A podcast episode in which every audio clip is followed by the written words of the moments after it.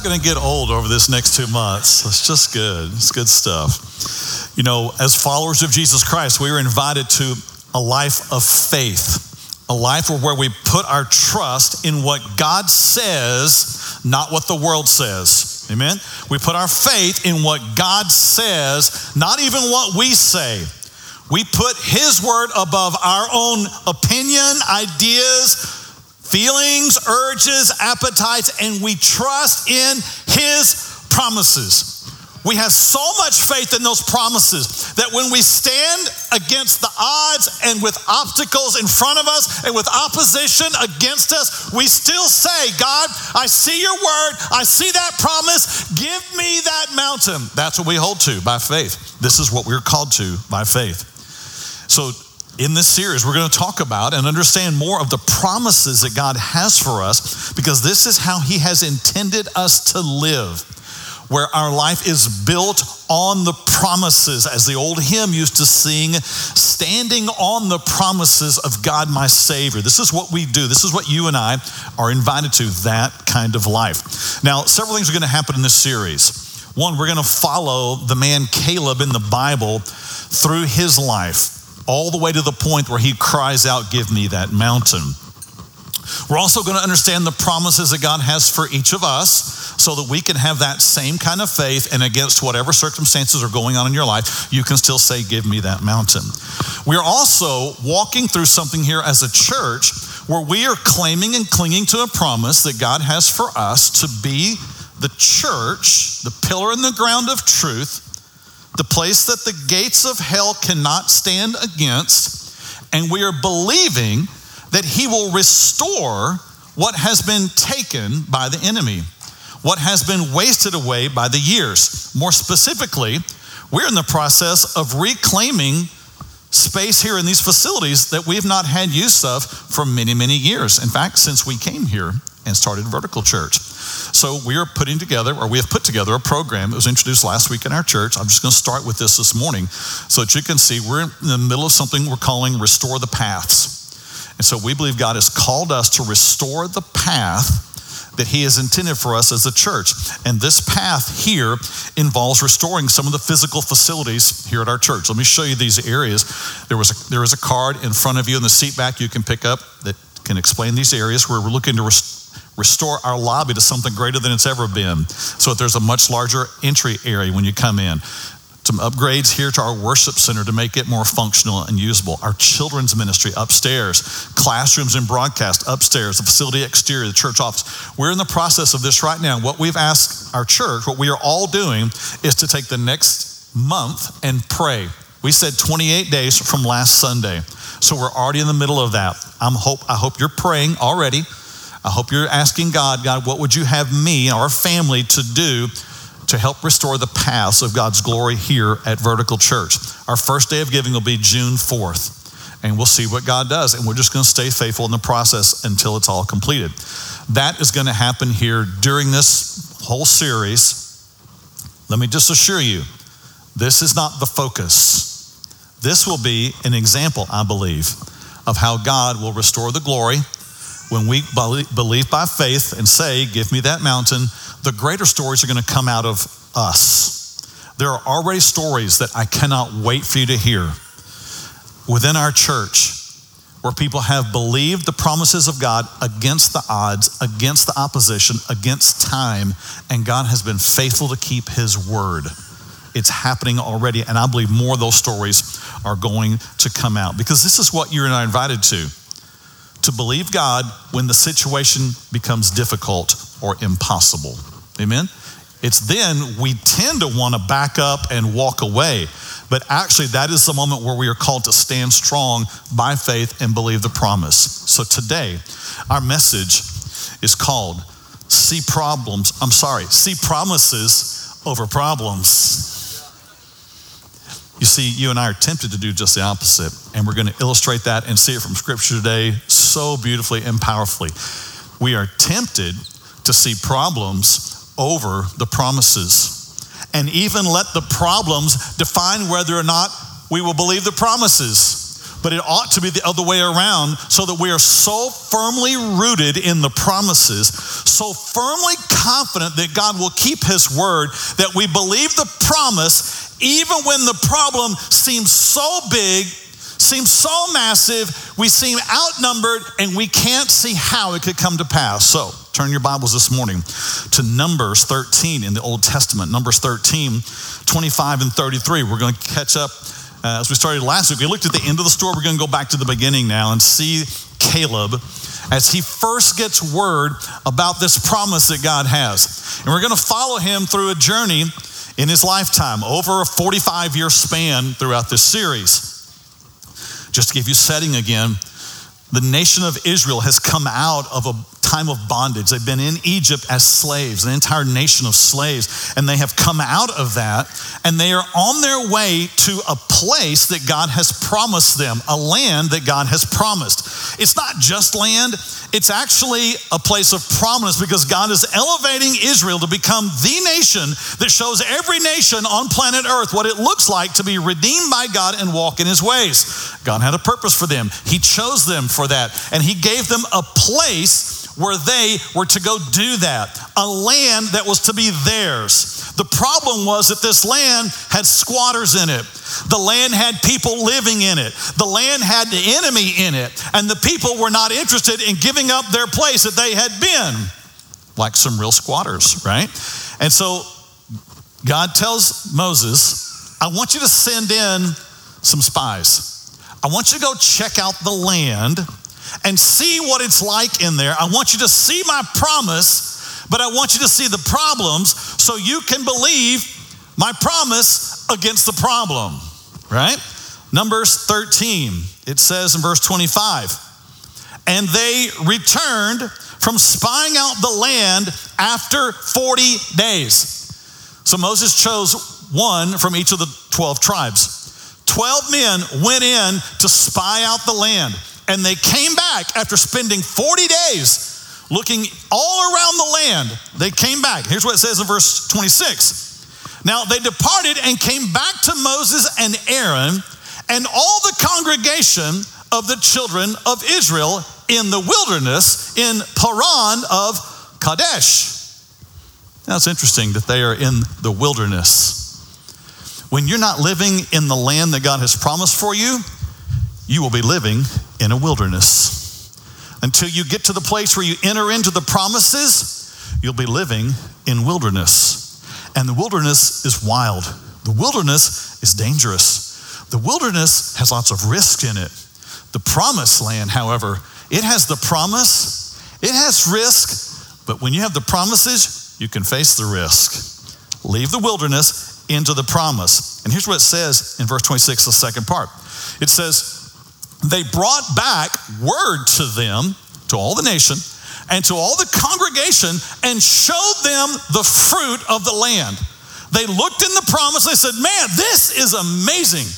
Look at this fruit we brought back. The scripture records that they brought back grape clusters that they had to carry between two men on their shoulders. In verse 27, it says, Then they told him and said, We went into the land where you sent us it truly flows with milk and honey. And this is its fruit. It's amazing in here. It's awesome. It's everything God said it was going to be. Verse 28. Nevertheless, in other words, however, but, you know, in other words, we saw how amazing the promise was. But, but, but, and this is where most Christians get hung up. I see the promise, read the promise, heard the promise. Nevertheless, you don't know my situation. Nevertheless, you don't know where I live. Nevertheless, you don't know where I've come from. Nevertheless, you don't know what's going on in my life. When God gives a promise, He knows your situation. And His intent is to give you promise bigger than your problem so that you'll trust in Him in the promise and not yourself and the problem. Now, this is going to be a stretch for every one of us. If you're starting to feel a little bit of faith tension already this morning, that's a good thing. It ought to. This ought to stretch. This ought to pull. This ought to create some tension inside you. This ought to move you out of your comfort zone. This should not be the kind of thing at the end of the day you say, That was nice. There ought to be just a little bit of discomfort going on. Your faith ought to be getting pulled a little bit already. Let's move on because they said, nevertheless. In other words, I don't know, we saw some great things, but here's what the nevertheless was the people who dwell in the land are strong. The cities are fortified and they're very large. Moreover, we saw the descendants of Anak there. In other words, we saw giants. We saw big people strong people. We saw people stronger than us. We saw circumstances bigger than us. We saw things that we could not take down. We saw things that were going to be destructive to us. We saw something that is just literally impossible. In other words, I know it's milk and honey land. I know it's promises, but you don't understand the circumstances. They are too much. They are too powerful, and I can't see how it could ever come to pass. In other words, let's be realistic about this whole thing. Let's be more 21st century American minded about this whole thing. Let's see the promises, but let's just let's just keep in mind some facts and figures about the whole thing. Well, here's the deal. If we're going to be concerned about facts, we're going to make sure we get all the facts on the table, then you've got to put on the table the promise of God as well. Sometimes you like to put all the stats and figures and numbers that show the enemy is greater than us, that the odds are against us, that the opposition is bigger than us. But if you're going to put all those stats on the table, let's also put the promises of God on the table. These promises have been on the table for a long time. Moses didn't just make this up. Caleb didn't just get an idea one day or a funny whim. He said, This is a promise that God gave 200 plus years earlier. Abraham knew this promise. God told Abram, Get out of your country from the family and your father's house to a land that I will show you. He told it to Abram. He told it to his great grandson Joseph. He'd repeat it to Moses. You'll find it many times in the Old Testament. This was not brand new. This was not a funny little feeling that Caleb got. He was acting on promises handed down, kept for generations, believed for over 200 years. This is our land. Before you look at your problems, You've got to look at the promises. He goes on, it says, The Amalekites dwell in the land of the south. The Hittites, the Jebusites, and the Amorites, they dwell in the mountains. And the Canaanites, they dwell by the sea and along the banks of the Jordan. They're everywhere. They're in the highlands, the lowlands, the sea lands. They're everywhere. There's no place for us. This isn't going to work out. Something must be wrong here. God surely messed up. Surely you can't believe those promises. They're organized, they're deep rooted, they're bigger than us, they can't be defeated. And before we get to feeling pretty good about ourselves not being like that, let's remind ourselves of some things because God gives promises to us today. And it's easy at times to say, hey, all that stuff on Sunday and Bible and all that's really cool, but you, have you seen my financial issue? Have you seen what I'm in? That, that's all really cool, but have you seen the addiction I deal with? That's awesome, those whole promises, but do you know my anxiety? Do you know my depression? Do you know my broken family situation? Those are awesome stuff that they're talking about. And I can amen all that stuff at church. But have you seen the generational sin patterns that have come down to me? Yeah, that's, that's cool, but have you seen my past? Have you seen my sin? Do you know my circumstances? Do you know the kind of opposition I'm up against? Do you know that there's an entire, entire culture that's against us today? Don't you understand that the enemy is calculating and he devours children? He devours people. Don't you understand that the entire system of the world today is engineered against us? How can you believe promises against, against all of those odds? How can you believe God's promises against all of that? This is where we stand today. And it gets very real in our own homes and our own lives because every one of us have a little list you can come up with to say, that's all cool what you're talking about. That's nice what the Bible talks about. I see the promises, I see the land, I see how beautiful all of that is. That's great for some people, but it would never work for me. Wrong. That is putting your problems ahead of a promise. Amen? God calls us to put the promise ahead of the problems. And one man is about to break rank with all the others who have come back with their negative report, with their downward spiral of defeat, wallowing in their inabilities. One man is about to break rank with all of that and say something. Here's what it says in the next verse. Verse 30.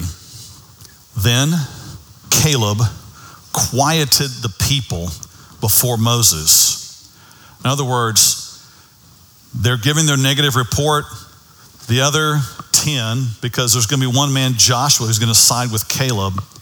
The other 10 are giving their report, and it's starting to spread. Negative news is spreading fast, as it always does. And they're on the negative news network here, proclaiming all of it. And in that moment, it says that Caleb quieted the people before Moses and said, let us go up at once and take possession, for we are well able to overcome it. Man, every word of what Caleb says is important. The first thing Caleb did is he quieted the people. Let's talk about a few things here that are necessary for us if we want to have a spirit of faith. Here's the first thing if you want to have a spirit of faith, you have to silence the voices of unbelief. It's going to start happening in your life in this series if it hasn't already. You're going to hear some promises that God has for you specifically, not the one next to you, but you. And you're going to be tempted to start listening to a lot of other voices that are going off inside your head in that moment. I'm not saying you're possessed by whatever. I'm saying that every one of us have conversations that start in our heads the minute we hear, the minute we hear promises from God. We start saying things like, yeah, but you just don't know my situation. Yeah, but you, you don't know the situation I'm walking in. You don't know where I've been. You don't know what I've done. All of that is a conversation that's happened. And Caleb had to silence the crowd because they were speaking negatively about the promises of God. And that's what you and I have to do. You have to silence the voices of unbelief. You might have a conversation with them. They might start telling you, that's ridiculous. That's not going to work. That'll never happen. You can't trust God. You've got something else that's going to happen to you. You can't believe that. That's where you just have to say, hold, hold it. Stop. For me, I sometimes have to say that out loud. Stop. Stop believing that. Stop saying that. Stop going down that path. Stop going down that dead end. The voices of unbelief. And Caleb silenced the crowd. He silenced the unbelief in that moment. But he didn't just silence everybody else, he spoke. And this is what a spirit of faith does it speaks truth out loud. The passage tells us that Caleb quieted the people before Moses and said, He said something. He had something to say. It's very tempting in our day, in this time, to just want to be the one who's silent, who thinks, I'm just going to keep my words to myself. Look here. It is imperative that you speak the promises of God over your own heart that you say it to yourself, that you believe what God has said is true. It's important to say that. It's important to say that for your own thoughts. It's important to say that for the voices of the enemy that are trying to infiltrate your mind. It's important to say that in your home. It's important to say that in your conversation because when you speak faith, then everybody gets to hear it. You get to say out loud what you believe in here. And this is how faith is completed. You say what you believe. Amen? And Caleb does this. Caleb says it out loud. He's not afraid, he's not ashamed. He speaks the truth out loud. But here's also what faith does faith speaks promises over problems. Caleb was able to say, We are well able to overcome it. We can go in. God keeps his promises. He put promise ahead of the problem. This is what we do in faith. When you when you came to that day in your own life where you recognize I am a sinner, I have guilt, I'm destined to hell. That became your problem, right? But by faith, you believed that Jesus died for you, and you believe that by grace from heaven and your faith responding, you can be saved. And you chose to believe that promise. You put a promise ahead of the problem. Amen? This is not a new process. This is how you come to faith to begin with. Next week, we're going to be baptizing too, right here. It will be evidence of them putting promise ahead of a problem. Trusting in the word that says, if you believe in your heart and confess with your mouth the Lord Jesus Christ, you will be saved. That's promise over the problem. Whenever you and I make a mess of our life, even after we come to Christ, we know that's my problem. But we believe in a promise that says, I have been made a new person in Jesus Christ and he forgives my sins and he is in the process of conforming me to the image of Jesus Christ. I believe in a promise, promise over the problem. When I get into a situation where I know that the world is against me, when I feel outnumbered, when I feel small, that's the problem. But I believe a promise that says, Greater is he that is in me, that is he that is in the world, right? I believe in promise over the problem. Are you with me so far? This is a concept you and I understand, but I want to illustrate it this morning. So, to do that, I'm going to need some volunteers. I need three adult volunteers. So, who's brave enough to come join me on stage for an illustration this morning? All right, I got one. I got two. Sorry. Who else? Oh, yeah, come on, Sway. Perfect, perfect, perfect, perfect. So, oh, yeah, just need, sorry, three. All right, Sway, I'm not typecasting you here, but it's good. All right. All right. So uh, let's do this. You get to be Bible guy. And Pete, Pete gets hold a microphone. You get to, you're going to have to talk here. All right, let's do this. This is going to be awesome. All right, so Sway, why don't you uh, step up on this level here? Perfect. All right, Jonathan, you come stand over here and you look forward. All right, perfect. Hold it up facing Pete. Pete, back up just a little bit. Pete, this is life. Go ahead and face this way, Sway. Perfect. This is the way God has intended you to see life. Hold the Bible out to the side there just a little bit. Yeah, perfect. This is how God intends you to live life to look at your problems through the lens of God's promises. This is the way it's meant to be. But sometimes we get it all out of whack. So, Jonathan, why don't you scoot back, sway, step up.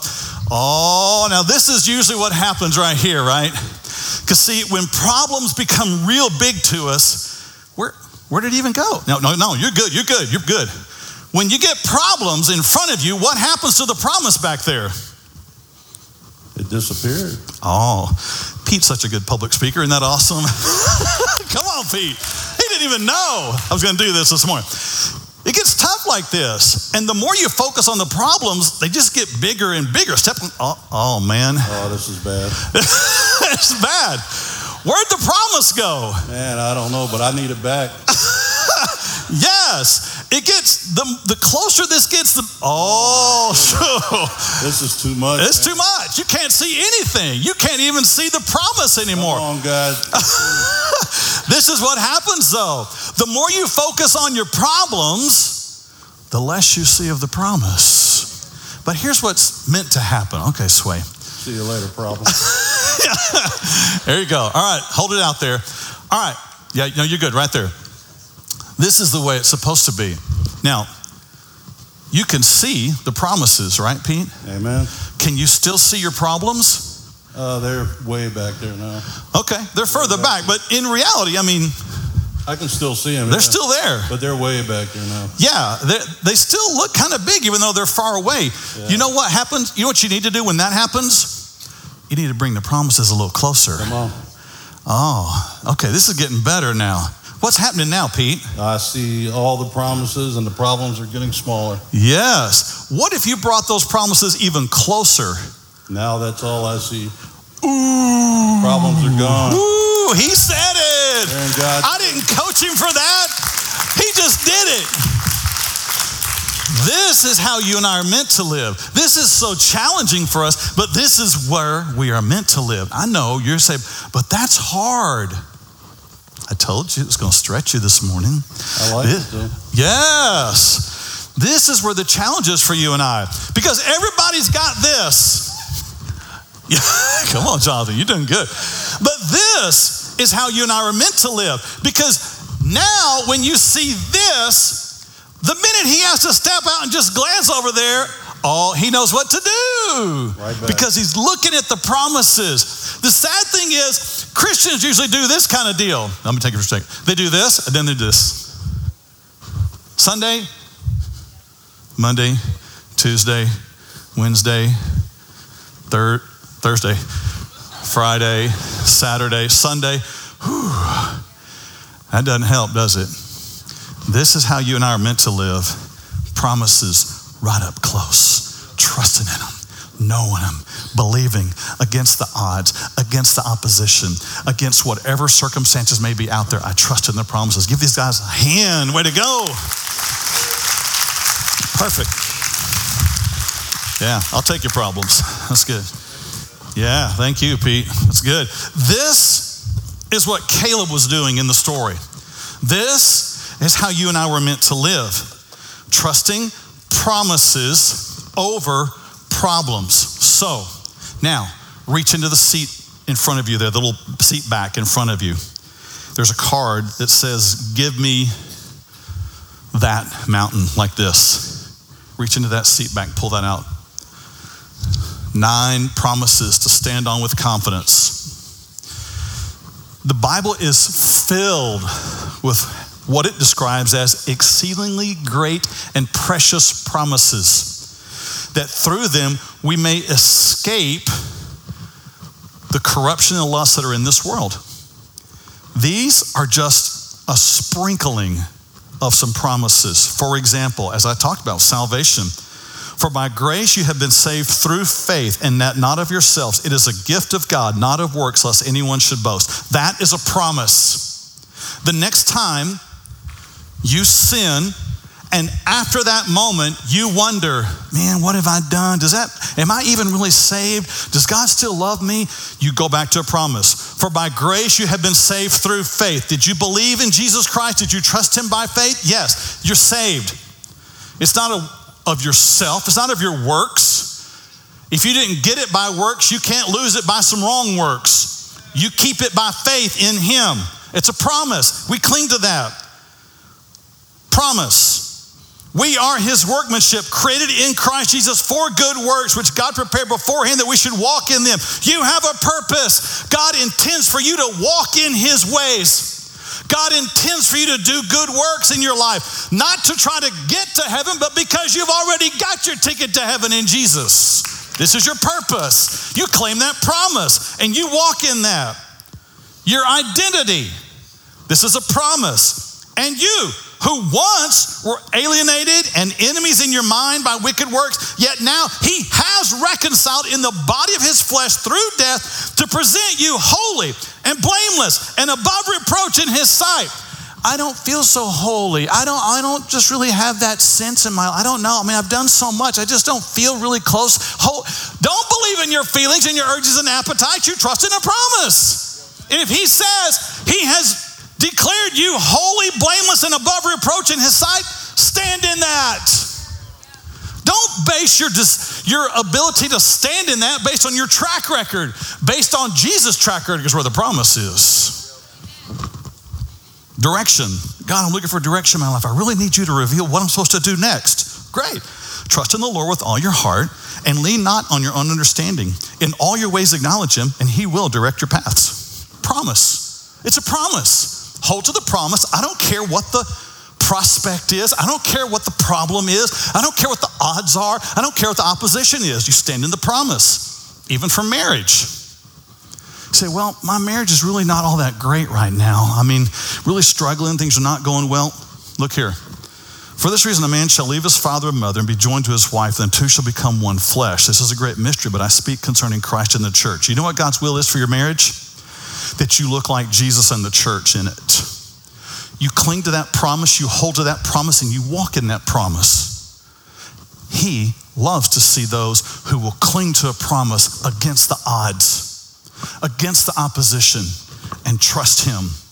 For children, well, but you don't know my children. You don't know what circumstances I've been through. You don't know what they're going through. Psalm 128 Blessed is everyone who fears the Lord, who walks in his ways. When you eat the labor of your hands, you shall be happy, and it shall be well with you. Your wife shall be like a fruitful vine in the very heart of your house, and your children shall uh, be like olive plants all around your table. Start claiming some promises. Stop looking at the circumstances. Stop looking at the opposition. Stop looking at the odds. Stop looking at all that stuff. Claim some promises and watch God work. What about my finances, though? I mean, have you seen my finances? Have you seen the credit card bills that are coming? Have you seen what I'm up against?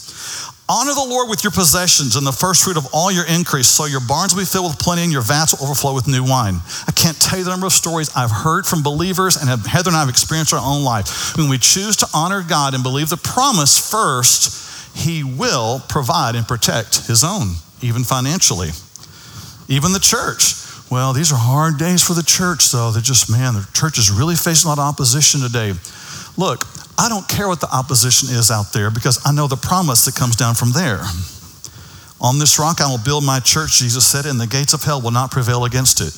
He's going to keep his promise. We are his bride. We are his body. You think he's going to turn away from himself? No, he can't. I trust a promise and not the problem. Even when it comes to prayer, you say, Well, I've prayed a lot of things that haven't come to pass yet. Jesus said, Therefore, I say to you, whatever things you ask when you pray, believe that you receive them and you will have them.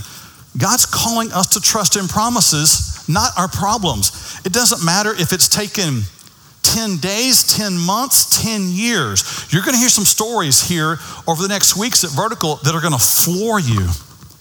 People that have chosen to believe a promise and walk in that promise, even when it took two, three, four, five, eight, 10, 12, keep going years. God kept his word. This is what we have to to have a spirit of faith. You have to believe promises over problems. But what I love most about what Caleb did, he said, We are well able to enter the land and overcome. Look at the last word in the verse there. The last word that Caleb says, we are well over to overcome it. That's interesting.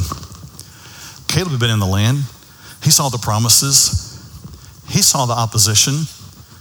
But Caleb didn't come back saying, They've got fortified cities. They've got massive armies. They've got people in every region of the, of the land. They outnumber us. They're giants there. Caleb didn't say any of that because Caleb knew the power of words. And whatever you call something, you give it that power. If you call something a giant, you're calling yourself a pipsqueak. If you're calling them strategic, you're calling yourself a mess. If you call them massive, you're calling them, you're calling yourself small. You're calling the promises of God small. So Caleb says, We are well able to overcome it. He called all of that it. He put it all into perspective. That stuff is just an it. And God is bigger than that it. And He's given us the power to stand against the it. Amen? Hey, that's where faith is. And this is what the spirit of faith does. Now, the passage goes on. And we're going to see now the other 10 talk some more. Because those with a spirit of fear don't always like it when somebody with a spirit of faith stands up. The minute you start speaking truth, there's going to be 10 against you. And that's what's going to happen here. 31. But the men who had gone up with him said, We are not able to go up against the people, for they are stronger than we. Whining added by me, right? This is a complaint here. This is this is them saying, I looked at the situation. Yes, there's a promise, but the problem is bigger than the promise. We cannot go up against them. They are stronger than we. They just gave them all the authority in the situation. This is what a spirit of fear does. A spirit of fear evaluates the problem, I'm sorry, evaluates the promise based on the problem. Well, I've seen that verse in the Bible, but I've seen that verse in the Bible, nevertheless. I mean, those are possibilities, I guess. But claiming that as a promise, I just don't know about that. That just is bigger than what I can understand. Oh, really? So your understanding is now the filter for all things. Your logic, your reason is what you're going to use to figure out whether you can follow God or not. Mm. Now we reveal the situation with 21st century American mindset. We want to figure it all out. We want it to make rational sense to us first instead of claiming a promise and walking in it. When you start looking at promises based on your problems, then you'll start saying things like, well, but you know, what if? I mean, what if this happens? What if that happens? What if this? What if that?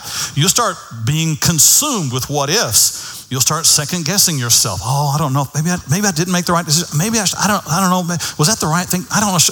That's using a problem to define the promise. You stop you stop taking steps of faith all of us ought to have some places in our life that just look a little concerning to folks around us. there ought to be some places that people say, "No, tell me about this, what you're doing, because that just doesn't fit the mold. I mean, you're, what, how do you believe that? What, what is this that you're doing here? Tell me why you believe this. Yes. This is what the New Testament was filled with. That's why they say, be ready to give an answer for the, when they ask, What is the hope within you? because there's stuff that we're believing and holding to that other people think that's ridiculous.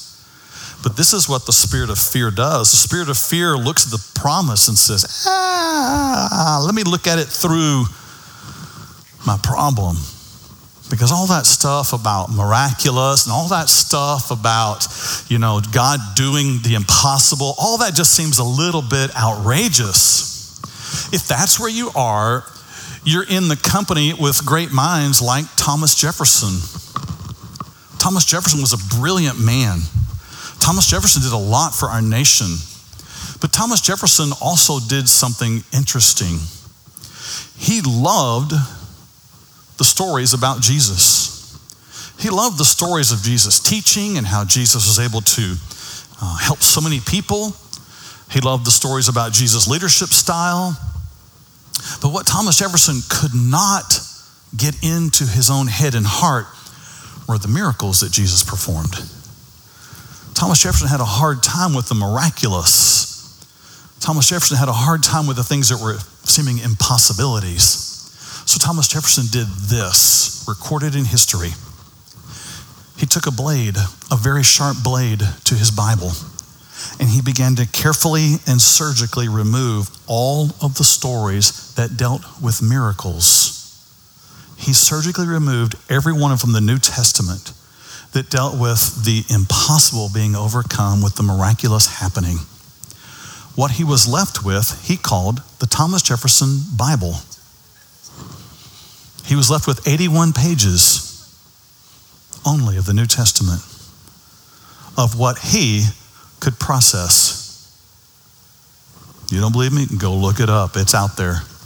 It really happened. And sadly, it's a, it's a lot like how a lot of people live today, even within the church. They're willing to believe the nice things about Jesus. They're willing to believe the logical things about Jesus, but this stuff about you know, water to wine and raising the dead and healing the sick and the impossible becoming possible, all that stuff just seems a little bit too far reaching. And it gets up too close into my very messy life, and you don't know what I got going on. So they just surgically remove all of those elements and they completely gut themselves of real faith. And they choose to live by fear. The passage goes on, it says, And they gave the children of Israel a bad report of the land which they had spied out. Hmm. The spirit of fear doesn't like to sit alone. The spirit of fear likes to broadcast to everybody else what they think. The spirit of fear sp- spreads fear so they won't have to be alone in their unbelief. Mm. They like to discount what the person of faith is saying.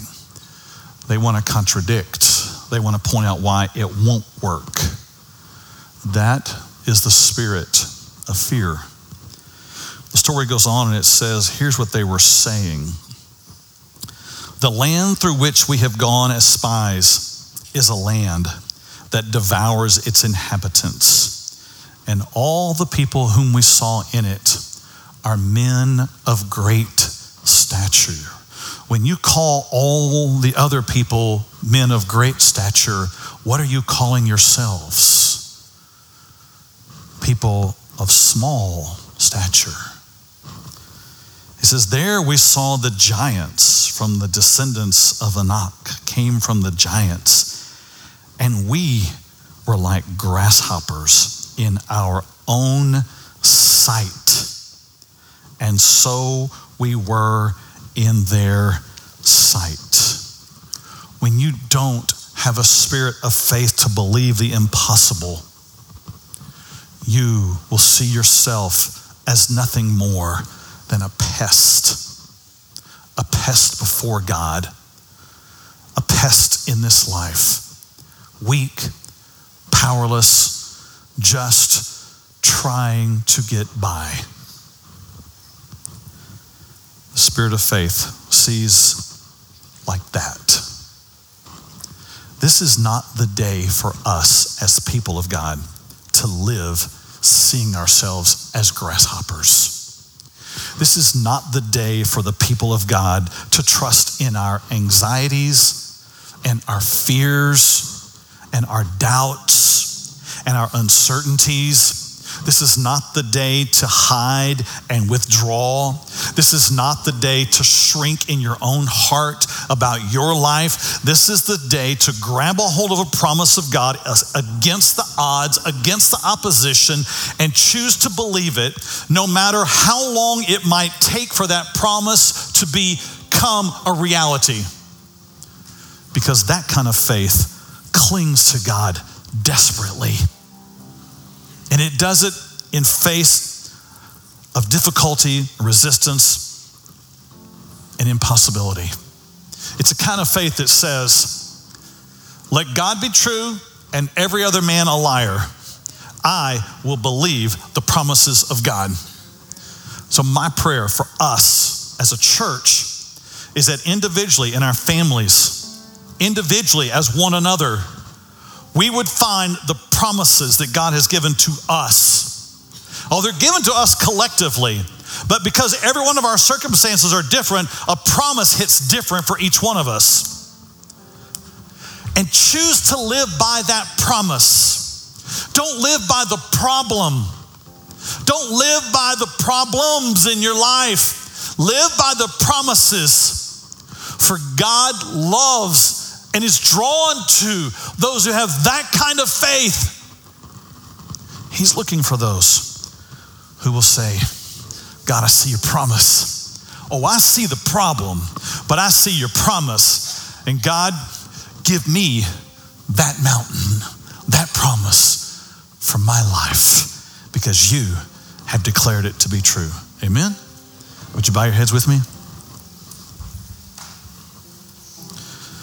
Father, today I am well aware that in each of our lives we are faced with the realities of life. We rub shoulders with the difficulties every day. In each of our families, there are situations that are seemingly impossible. In our own personal life, in our own mind, in our own heart, there are areas that you have so much more for us. And we are the ones who have little faith sometimes to believe. God, I'm asking you to open the eyes of our heart, the eyes of our understanding, to believe promises greater than our problem today, to trust you for things that are bigger than what we can even comprehend today, because you are the kind of God who keeps his promises. And I pray faith would rise up within our church to believe those promises and that stories would just begin to multiply because you keep your word to your people. So we are trusting you, God. We're believing you. And by faith this week, we will keep your promise over whatever problem comes our way. And we pray this all in Jesus' name. Amen.